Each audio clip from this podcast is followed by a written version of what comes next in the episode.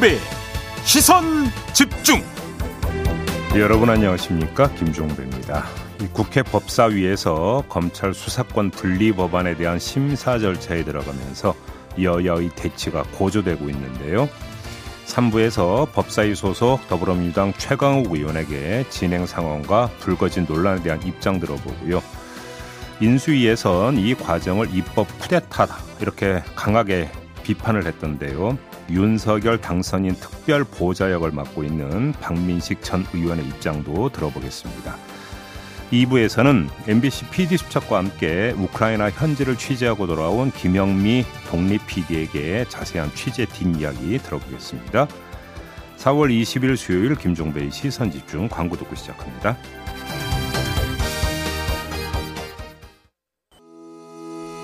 시선 집중은 촌철님들의 다양한 목소리를 기다립니다. 짧은 건 50원, 긴 건 100원인 문자 메시지 샵 8001번, 스마트 라디오 미니와 유튜브 라이브로도 시선 집중과 함께 하실 수 있습니다. 믿고 듣는 진품 시사 김종배의 시선 집중.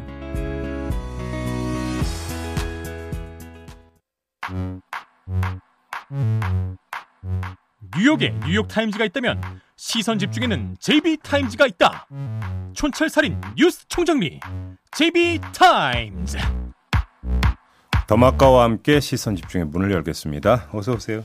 네, 안녕하세요. 더마카입니다.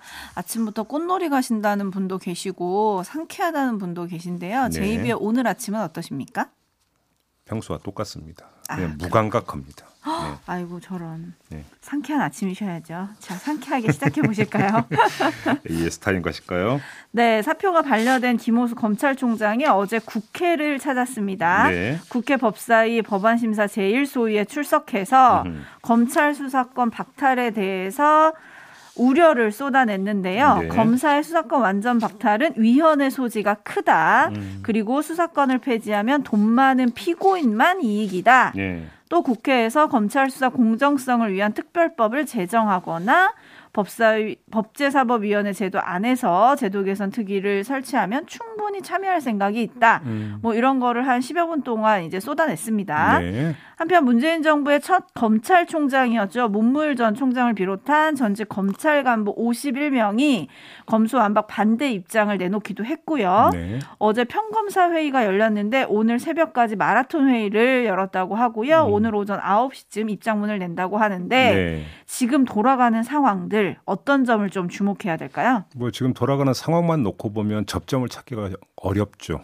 왜냐하면 네. 더불어민주당 같은 경우 국회에서 이제 법안 심사 소위 열어서 이제 본격적인 심사에 들어가 버린 상태니까 그렇죠. 발차를 했다, 시동을 걸었다 이렇게 봐야 되는 거 아니겠습니까? 네.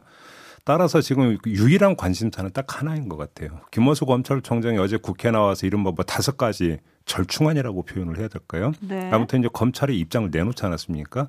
나름대로는 어떤 뭐 타협안 내지 절충안이라고 생각을 하고 이제 내놓은 것 같은데 자, 이걸 그러니까 모티브로 해서 일종의 어떤 뭐냐면 대타협이 막판에 반전급으로 이루어질 수 있느냐 아니면 그냥 민주당이 그 내리 계속 그대로 가고 그러면 검사들이 다시 집단 반발하는 행동으로 그러니까 옮겨가는 2단계로 지금 상황이 전개되느냐 둘 중에 하나밖에 지금 없는 것 같은데. 음, 근데 절충의 여지가 있다고 보세요?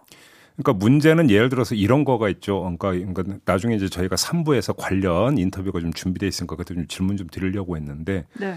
어, 김호수 검찰총장이 어제 국회에서 내놓았던 다섯 가지 방안 같은 경우는 사실은 민주당이 받아들이기가 가능성이 별로 그렇게 커 보이지는 않습니다. 음. 근데 잠깐 언급을 했다가 나중에 아닌 걸로 다시 정리를 했던 게 있죠. 수사권은 그런 분리를 하되 수사지휘권을 부활하는 문제. 네, 대검이 뭐, 반박을 했죠. 그게 아니다. 네. 또 여기서는 또 이제 그 검찰 쪽에서 브레이크가 걸렸던 부분인데 네. 일정하게 아무튼 조짐이 나타나고 있는 부분이 있기 때문에 음. 이것들이 그러니까 지금 그 공개된 무대 말고 무대 밑에서 내지 물 밑에서 뭐가 있는지 그러니까 접점을 찾기 위한 노력들이 타진이 되고 있는지 요것들을 좀 볼 필요가 있는, 있는 것 같습니다. 네, 김종인 님이 검사들의 대사표 시대가 열리나요? 라고 해주셨고, 3250님은 겁나는 시대적 효행입니다. 국민 앞에 사과와 반성이 먼저 아닌가요?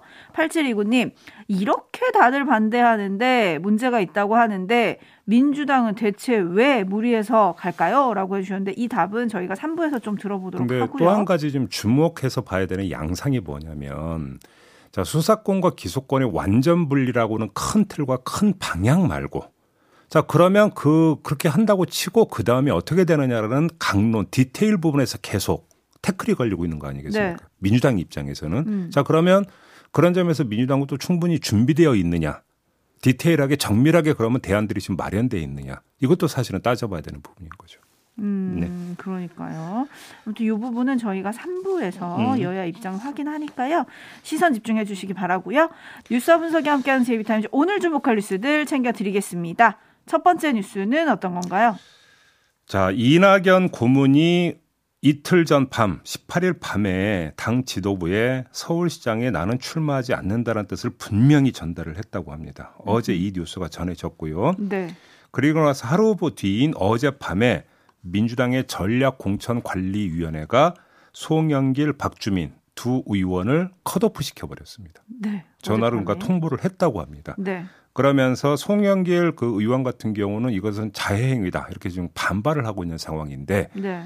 문제는 이후에 지금 민주당에서 그러면 어떻게 방향을 잡으면서 어떻게 지금 상황 정리가 되느냐 이게 지금 초미의 관심사로 떠올랐는데요. 크게 이제 두 가지 부분이 있는 것 같습니다. 일단 전략공천관리위원회에서는 이렇게 결정을 했는데 이게 이제 그 최고 지도부인 비대위의 추인을 받아야 되는데. 그렇죠. 예를 들어서 박지현 공동 비대위원장 같은 경우는 이거에 대해서 바로 또 문제 제기라고 나섰거든요. 네. 예를 들어서 부동산 무리에 책임 있고 그래서 대선 패배의 원인을 제공했던 노영민 전 청와대 비서실장은 공천을 하면서 그러면 송영길 의원을 배제하는 게 형평성에 맞느냐. 또 이런 식으로 문제 제기를 했단 말이에요. 네. 따라서 비대위 차원에서 취임 과정에서 이게 또 논란이 되고 공방이 벌어지면서 결정을 하지 못한다라면 그거 자체가 선거를 앞둔 민주당 전체 입장에서는 자해행위가 될 것이라는 거고요. 네. 결과적으로는 그 도움이 될 이유는 없을 테니까요. 또 이제 그것이 정리가 됐다고 치고 컷오프가 그냥 그렇게 정리가 됐다고 하면 대안이 뭐냐라고 하는 음. 또 이게 또 이제 관심사 아니겠습니까? 네. 언론은 그런 점에서 어, 4.7 보궐선거에서 겨뤘던 박영선 전 중소벤처기업부 장관 전략 공천을 가장 강력하게 유력하게 검토하고 있다는 좀 보도를 내놓고 있는데 여기 좀 확인이 돼야 되는 문제가 좀 있는 것 같고요. 네. 아무튼 두 가지 문제가 좀 가로 놓여 있다 이렇게 좀 봐야 될 것 같습니다. 네, 그래서 오늘 비대위를 좀 주목을 해야 될 것 같은데요. 지금 앞서서 제이비가 언급하신 박지원 공동 비대위원장 같은 경우는 음. 서울시장 선거에 경선을 하지 않겠다는 것은 패배 선언과 다를 바가 없다. 음. 전략 공관위의 잘못을 바로잡을 책임은 우리 비대위원회에 있다. 음. 민주당 공동 비대위원장으로서 저는 제가 할 일을 하겠다. 음. 이렇게 지금 엄포를 한 상황이거든요. 자 여기서 그럼 만약에 경선으로 가면 그다음에 경선으로 가게 될 거면 송영길, 박주민 의원에게도 경선 참여 기회를 보장을 해야 된다는 이야기 좀 되는 거잖아요. 그렇죠. 그러면 결국은 돌고 돌아서 그 서울 지역을 전략 지역으로 설정했던 것 자체가 그럼 타당한 설정이었는가라는 이야기로 다시 돌아가게 됩니다. 네. 왜 그러냐면 전략 지역으로 설정하기 이전 상태로 돌아가 버리는 거잖아요. 음, 모두에게 문을 결과적으로는 네네네. 그렇죠. 그러니까 뭐냐면 이걸 선택하면 이게 문제가 되고 저걸 선택하면 저게 문제가 되는 되게 복잡하게 얽혀버린 상황으로 지금 민주당은 꼬여버렸다. 꼬여버렸다. 네, 이렇게 정리하는 게 가장 맞을 것 같아요. 네, 촌철님들도 좀 여러 가지 의견을 보내주고 계신데요. 초콜릿은 달콤해님. 음. 경선 시키면 되지 뭘 자르고 말고 해요. 음, 음. 라는 의견 보내주셨고요. 네. 7739님, 해보겠다는 사람은 자르고 안 하겠다는 사람에게 매달리는 상황인가요? 음. 라고 해주셨고, 음, 4614님, 음. 또 무리수네요. 어차피 또 나오는 사람을 도대체 왜 전략공천 하는 거죠? 라고 음. 해주셨는데, 네. 기사를 보니까 당초 비대위가 오늘 아침에 음. 대안으로 내세울 후보의 의지를 타진을 해보고 음. 최종 결정할 예정이었다. 음. 라는 얘기도 있었거든요. 네. 근데 여기서 주목할 거는 내세울 후보의 의지를 타진해 본다고 했기 때문에 누군가가 있다는 얘기인 거잖아요. 근데 음. 그게 이제 박영선 전 중소벤처기업부 장관이 아니냐 음. 이런 보도가 어젯밤과 오늘 많이 나온 건데 네. 저는 그게 궁금하더라고요. 그러면 오세훈 시장하고 리턴 매치잖아요. 그렇죠. 리턴 매치해서 승리할 수 있는 판이 지금 꾸려진 건가? 근데 그, 그러면 그, 그 네. 전에 먼저 그 점검할 게 지금 말했으니 가상 대결 돌리지 않았습니까 여론조사에서 네. 이런 상태에서 만약에 박영선 전 장관이든 아니면 다른 영입 케이스가 있다고 한번 가정을 해봅시다. 네. 근데 그 사람만 해서 이제 가상 대결로 돌려버렸는데 예를 들어서 이전에 뭔가 나 경선에 참여하겠다고 나섰던 송영길 의원이나 박주민 의원보다 만약에 높게 나오지 않는다면 그때 또 어떻게 되느냐는 문제가 먼저 이것부터 점검이 돼야 되는 거죠. 음... 예를 들어서 더 높게 나온다라면 제가 볼 때는 이 당내 논란과 공방은 수그러들 수가 있어요. 왜냐하면 본선 경쟁력을 갖추기 위한 진통으로 그냥 그 최종 정리가 될 수가 있으니까. 네. 근데 만약에 그게 안 되어 버리면 내용은 더 그러니까 심해진다는 얘기가 되는 거거든요. 음. 본선 경쟁력은 그 다음 문제다. 이렇게 음. 봐야 되는 거죠. 아. 근데 또 어쨌든 누가 나오든지 민주당의 그 대선 패배 이후에 쇄신과 반성의 의지를 담는 공천이 또 돼야 될 텐데 과연 그런 사람이 누구냐 여기에 대해서는 지금 촌철님들이 의견이 굉장히 엇갈리고 있다. 그러니까 대단히 죄송스러운 말씀이지만 그냥 한번 이런 표현을 쓰겠습니다. 지지고 볶는 양상이 벌어지고 있는 거 아니겠습니까? 네. 이거는 뭐 쇄신, 혁신하고는 정반대 현상이거든요. 음. 이런 상태에서 지금 뭐 쇄신한다, 혁신한다는 이야기 해서 믿고 그 다음에 울림이 있을 가능성이 얼마나 있겠습니까? 네. 박영선 전 장관이 그때 얼마 차이로 졌는지 떠올려봐야 한다는 분도 지금 계시고요. 그때 아마 오로... 17% 포인트 찬거 그랬죠. 그랬죠. 네. 오로라님은 못 먹는 밥에 재납 뿌리자는 심부 아닌가요? 뭐라고 해주셨는데 아무튼 조금 더 살펴봐야 할 것 같습니다. 네. 제이비타임즈 다음 주목할 뉴스 넘어가겠습니다. 오디오로 먼저 만나보시죠. 어, 현재까지 무수히 많은 의혹이 제기되어 왔지만 모두 사실이 아니거나 문제가 없는 것으로 확인되고 있습니다. 저는 자녀들의 문제에 있어 단 한 건도 불법이거나 도덕적으로 부당한 행위를 한 적이 없습니다. 저는 교육부 감사를 적극 환영하며 한시라도 빨리 조사가 진행되기를 희망합니다. 필요하다면 어, 저도 직접 조사를 받고 적극적으로 협조하겠습니다. 네, 이게 이제 그 정호영 보건복지부 장관 후보자가 어제 기자들 앞에서 밝힌 내용이거든요. 네. 한마디로 정리하면 사퇴할 뜻이 없다. 이런 거 아니겠습니까? 네. 자, 그러면 인수위는 어떤 입장인지 그 다음 이야기 한번 좀 들어볼까요? 40년 직이라는 그 표현이 어, 여러 곳에서 인용돼서 보도되는 것을 저희도 많이 봤는데 이 두 분은 각자 그 서울과 대구에서 학창 시절을 보냈고 또 검사와 의사로 각자의 아주 바쁜 그 전문 분야에서 활동해 오신 분들입니다. 제가 어제였는지 그제였는지 정 후보자께서도 이 직이라는 표현이 좀 상당히 민망하다라고 어, 어느 언론에 그 말씀을 주신 걸로 알고 있는데요.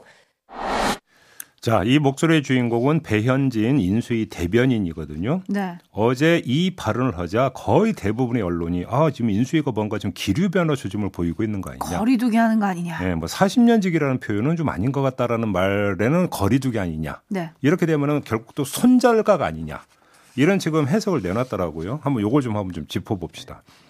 제가 볼 때는 근데 이건 별로 중요한 문제가 아닌 것 같거든요. 음. 자, 한번 그러면 제가 한번 이렇게 단순하게 반문해 볼게요. 40년 직위면 그러면 손절을 못 하고 40년 직위가 아니면 손절하는 겁니까? 그건 또 아니죠. 네. 아니, 제가 볼 때는 윤석열 당선인이 장관으로 지명한 순간 그 사람은 윤석열의 사람이고 윤석열 정부의 사람이에요. 그런데 여기서 다시 등급 매겨 가지고 40년 직이면 손절할 수 없는 대상이 되고 40년 직위가 아니면 손절하는 대상이 되는 이런 식으로 접근하는 겁니까? 음. 제가 볼 때는 너무 좀 단순한 접근이 아니냐. 그다음에 만에 하나 배현진 대변인이 정말 그런 복선을 깔고 이런 발언을 했다면 이거는 예를 들어서 지명철의 그 예고판이다 이렇게 이제 일단 만약에 해석한다면 그것이 명분이 될 수는 없는 거거든요. 음. 그렇지 않습니까? 네. 그렇기 때문에 이거는 사실은 지금 상황을 읽는데 별로 도움이 안 되고 중요하지도 않은 그런 대목이라고 저는 좀 뭔가 봐야 되는 거고요. 네. 아, 중요한 점은 관계가 아니라 태도죠. 지금까지 제기된 각종 의혹을 대하는 태도인데 이 점에 있어서는 정호영 후보자나 윤석열 당선인이나 제가 볼 때는 다를 바가 없어요. 그러니까 정호영 후보자는 조금 전에 전해드린 대로 사실이 아니라는 거잖아요. 네. 이 주장을 거듭하고 있는 거잖아요. 그다음에 윤석열 당선인은 부정의 팩트를 강조를 한 바가 있지 않습니까? 그렇죠. 그러니까 두 사람은 제가 볼 때는 태도 동일체예요. 태도 동일체라고요? 무슨 얘기냐면 제기된 의혹에를 대하는 태도에 있어서는 똑같다. 음흠. 뭐 태도 동일체죠. 그러니까 이 점에 있어서는 기류 변화가 읽히지가 않아요.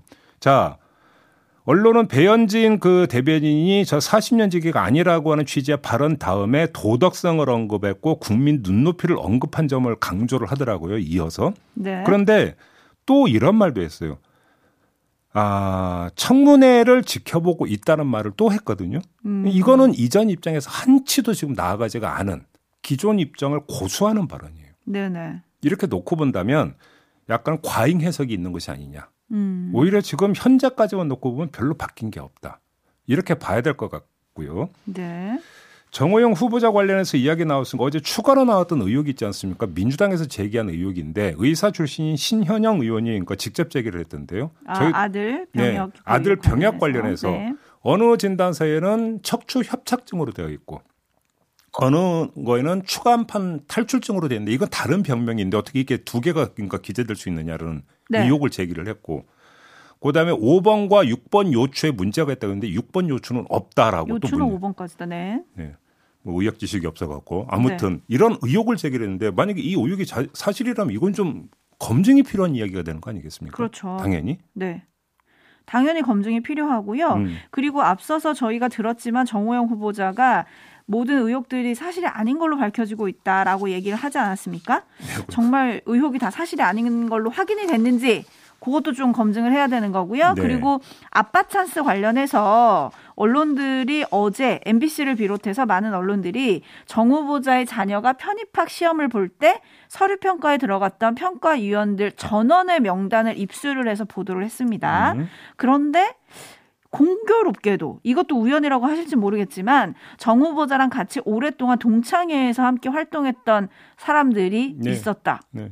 라고 지금 확인이 되고 있거든요. 음. 요런 것들도 어떻게 봐야 할 것인가. 음. 그것도 조금 따져봐야 될 것 같고요. 네. 지금 40년 지기 얘기를 하다 보니까 파구 파구 대수아님과 데이지 님 같은 경우는 절교 선언이다.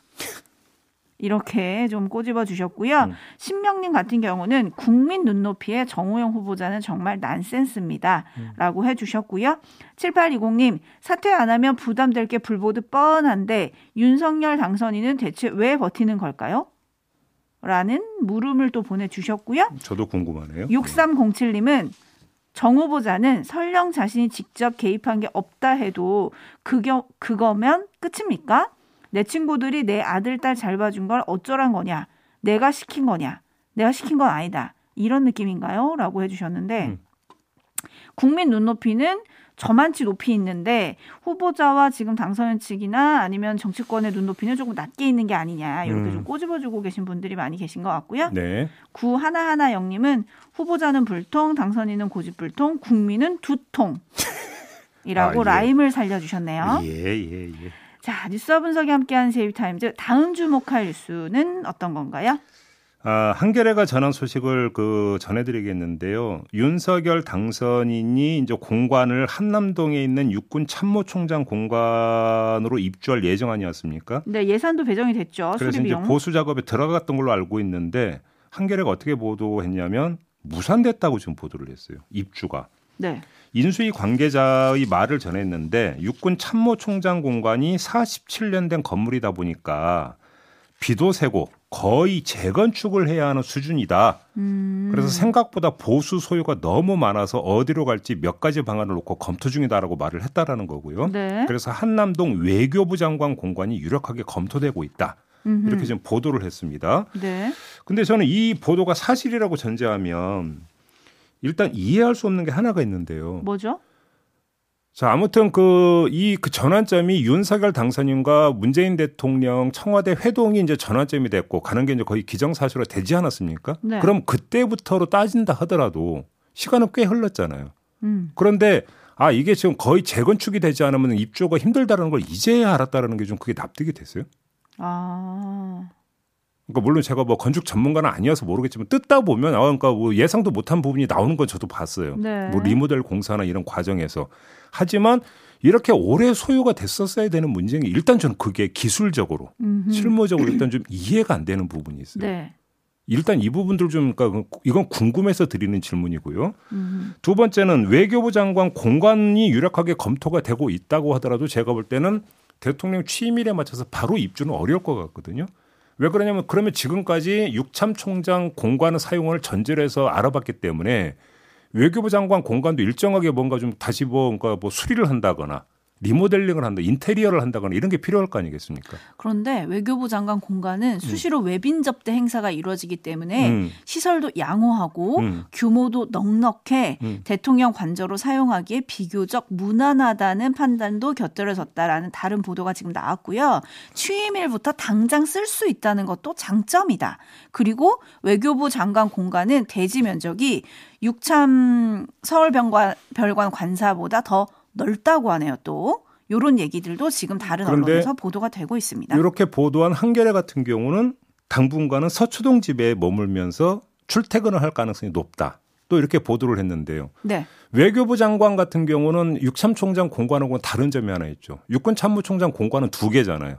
음. 계룡대에도 있잖아요. 그렇죠. 그러니까 이 서울 한남동은 서울 올 때만 쓰는 것이니까 큰 문제가 없는데 외교부 장관은 그럼 또 어디로 갑니까? 그래서 또 다른 언론은 외교부 장관 공간은 그러면 어디로 가느냐 요런 거를 또 쓰기도 했더라고요. 그러니까 거기에 대해서 여러 가지 얘기가 나오는데 국무총리 공간이 세종시에도 있으니까 서울 삼청동 총리 공간을 외교부 장관 공간으로 쓰는 방안도 검토했지만 총리 공간이 서울에 하나는 있어야 한다는 의견이 많아서 그건 어려울 것 같고 외교부 장관 공간을 어디로 옮길지는 아직 정해지지 않았다. 그러니까 물고 물리는 거잖아요. 네. 연쇄 도미노 현상이 좀 발생하고 그렇죠. 있는 거잖아요. 이게 어떻게 정리가 돼야 되는데 이게 대통령 취임일까지 다 정리가 되겠느냐라는 얘기.